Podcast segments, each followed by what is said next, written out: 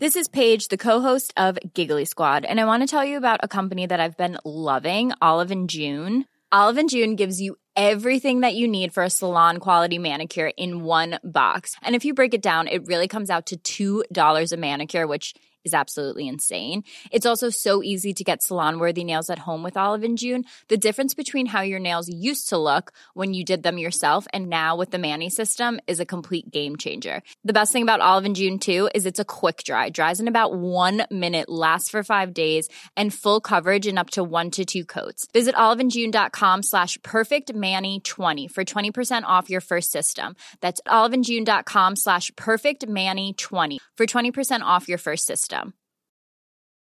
Hiring for your small business? If you're not looking for professionals on LinkedIn, you're looking in the wrong place. That's like looking for your car keys in a fish tank. LinkedIn helps you hire professionals you can't find anywhere else, even those who aren't actively searching for a new job but might be open to the perfect role. In a given month, over 70% of LinkedIn users don't even visit other leading job sites. So start looking in the right place. With LinkedIn, you can hire professionals like a professional. Post your free job on linkedin.com slash achieve today. It may not have been the most popular Star Trek spin off series, but my goodness, did Star Trek Enterprise have a lot of intrigue. With that in mind, I am Sean Ferrick for Trek Culture, and here are 10 things you never knew about Enterprise. Number 10, dropping Star Trek from the title backfired.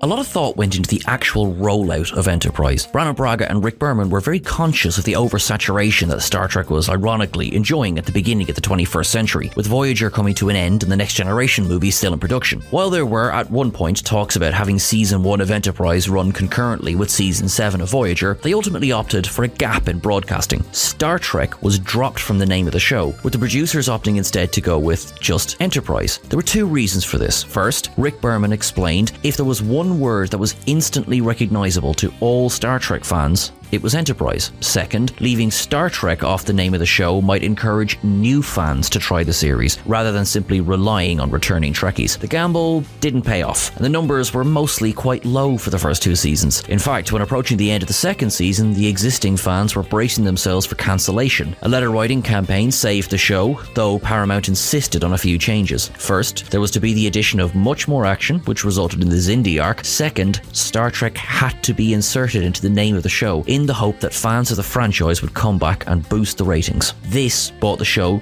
two more seasons. Number 9. Tom Hardy and Linda Park were an item while filming. In 2003, Hoshi actress Linda Park began a relationship with a little known English actor named Tom Hardy. He had recently appeared as Shinzon in Star Trek Nemesis, and even more recently split from his ex wife, Marlena. The failure of Star Trek Nemesis at the box office had sent Hardy into a spiral of personal issues, ending his marriage and landing him in rehab for drug and alcohol addictions. By the time he and Park began dating, he'd successfully recovered. At one time, they were due to establish their own theatre company while they lived together in South London, although this never ended up materialising. They did appear together in a two day production of Brett C. Leonard's play Roger and Vanessa, which Park co produced. This would end up being the only common work between the pair. They separated a short time later, before the end of Star Trek Enterprise. Hardy remained in England while Park returned to the United States and began residing in Los Angeles. Number 8. Kirk, Spock, and McCoy are in the pilot. Admiral Maxwell Forrest was named after DeForest Kelley, the actor who played Dr. McCoy in the original series and the original series movies. He was the first of the trio to pass away, having succumbed to stomach cancer in 1999. However, he is not the only member of Star Trek's famous trio to appear in Enterprise. In fact, in the pilot episode Broken Bow, Bones, Spock, and Kirk all receive tributes. Alongside Admiral Forrest, there's two other Starfleet personnel present at the examination of the Klingon who'd made his way to Earth. Standing in the room are Admiral Leonard, played by Jim Beaver, and Commander Williams, played by Jim Fitzpatrick. DeForest Kelley, Leonard Nimoy, and William Shatner are Star Trek's original thruple, with all three of them being recognised here. The fact that, of the three, Kirk's actor's namesake receives the lowest rank may have been a bit of cheeky shade thrown at Shatner as well, who was very well known for doing his best to receive the lion's share of the limelight while filming Star Trek. Number 7. T'Pau was originally going to be on the ship full time. Brannon Braga and Rick Berman felt that the lower ratings of both Star Trek Deep Space Nine and Star Trek Voyager had been the result of those shows being less character driven than the original series and the next generation. So Enterprise was intended to showcase its cast front and center. It was also decided that it needed to be linked to the franchise as closely as possible, so T'Pau was going to be the first officer of the ship. T'Pau had previously appeared in the original series episode Amok Time, played by Celia Lovsky. It was she who presided over Spock's Pon farr and supposed battle to the death with with Kirk, she was, at the time, considered one of the most revered Vulcans of all time. Having her appear as a younger version of herself would certainly have linked the series, but there were those on the writing team who felt it might be a bit too much. T'Pau became T'Pol, though the character would later go on to appear in the fourth season serial The Forge, Awakening, and Kir'Shara, this time played by Kara Zediker. Number 6. Archer's name was chosen to avoid a lawsuit.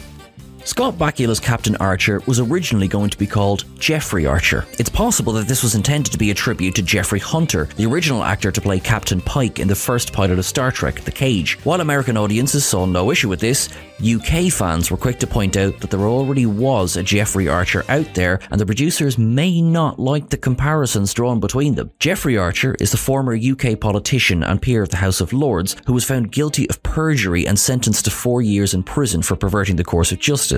Once producers learned of this, they hastily rewrote the character to be named Jackson Archer. Then, Another issue arose. There was exactly one Jackson Archer living in the United States. In the end, to avoid any potential lawsuits or embarrassing comparisons, Archer's first name was officially changed to Jonathan. The producers did a check and there were 20 Jonathan Archers living in the United States, so they reckoned that with that many out there, none of them were likely to sue.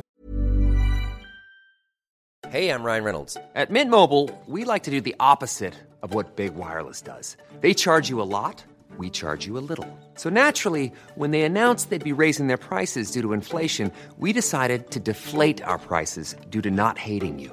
That's right. We're cutting the price of Mint Unlimited from $30 a month to just $15 a month. Give it a try at mintmobile.com slash switch. $45 upfront for three months plus taxes and fees. Promo for new customers for limited time. Unlimited more than 40 gigabytes per month. Slows. Full terms at mintmobile.com.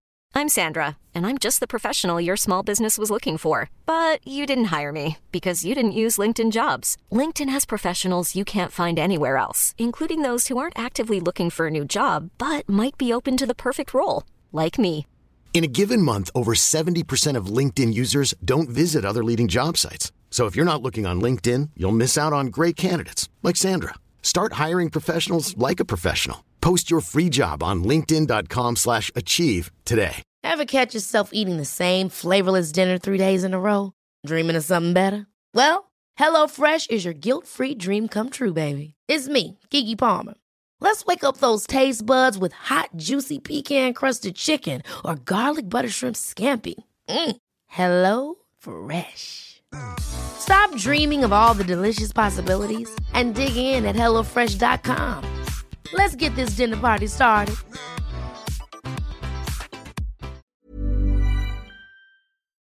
Number 5. A failed audition won Dominic Keating the role of Malcolm Reed.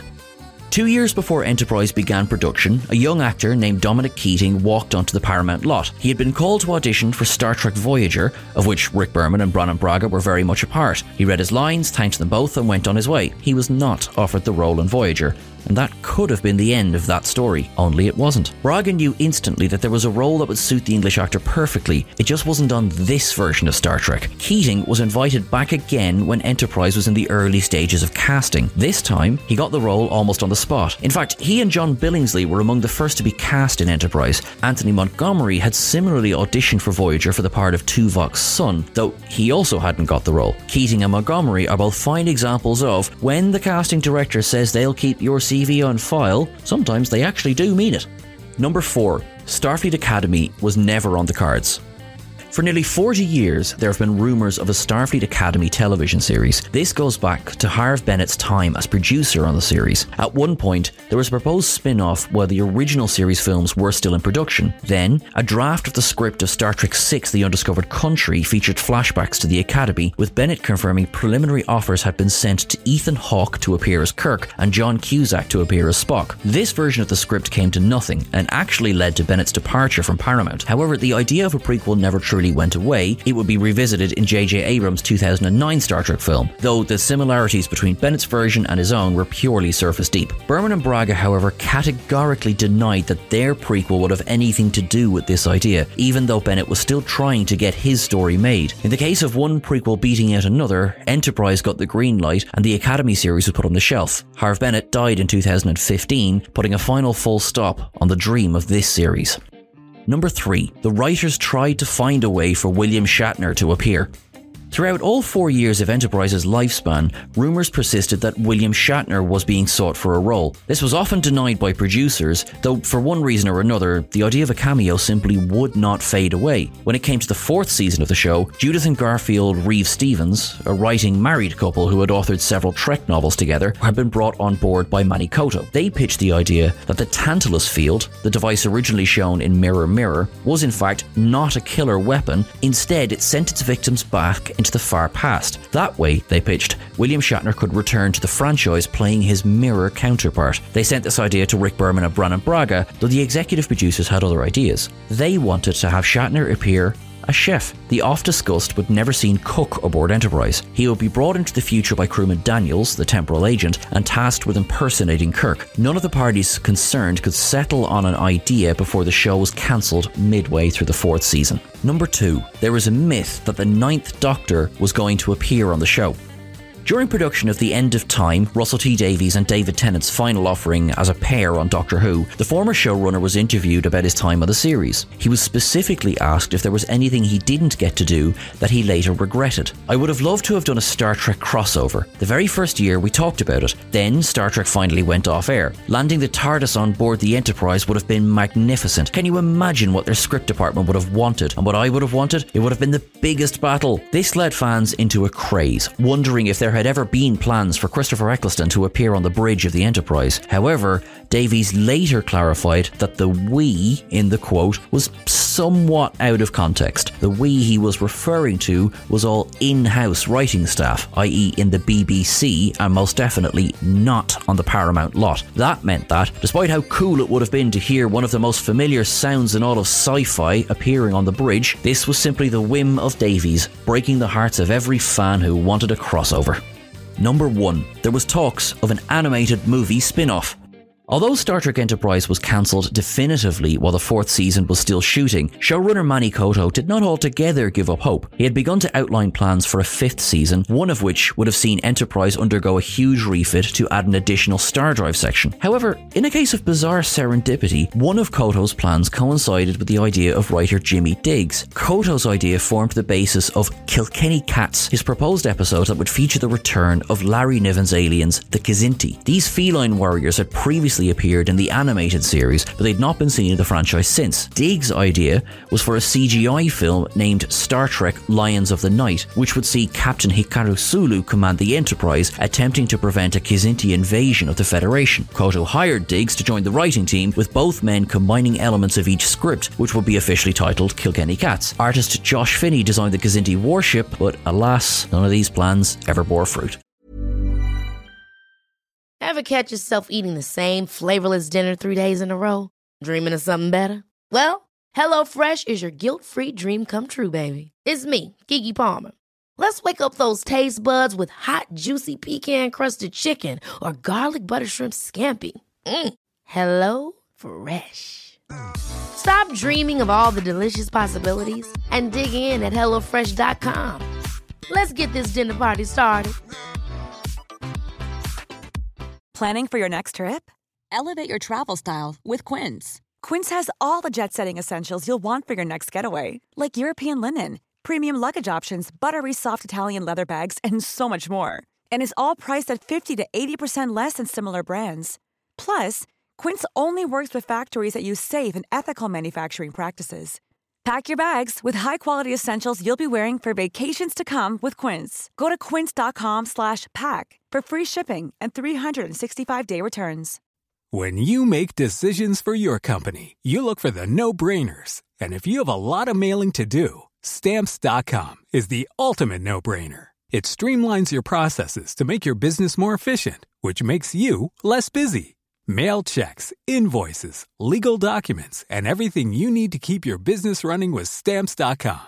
Seamlessly connect with every major marketplace and shopping cart. Schedule package pickups and see your cheapest and fastest shipping options from different carriers with rates up to 89% off USPS and UPS rates. And with the Stamps.com mobile app, you can take care of mailing and shipping wherever you are. Make the same no-brainer decision as over 1 million other businesses with Stamps.com. Sign up with Code PROGRAM for a four-week trial, plus free postage and a free digital scale. No long-term commitments or contracts. That's Stamps.com. Code PROGRAM.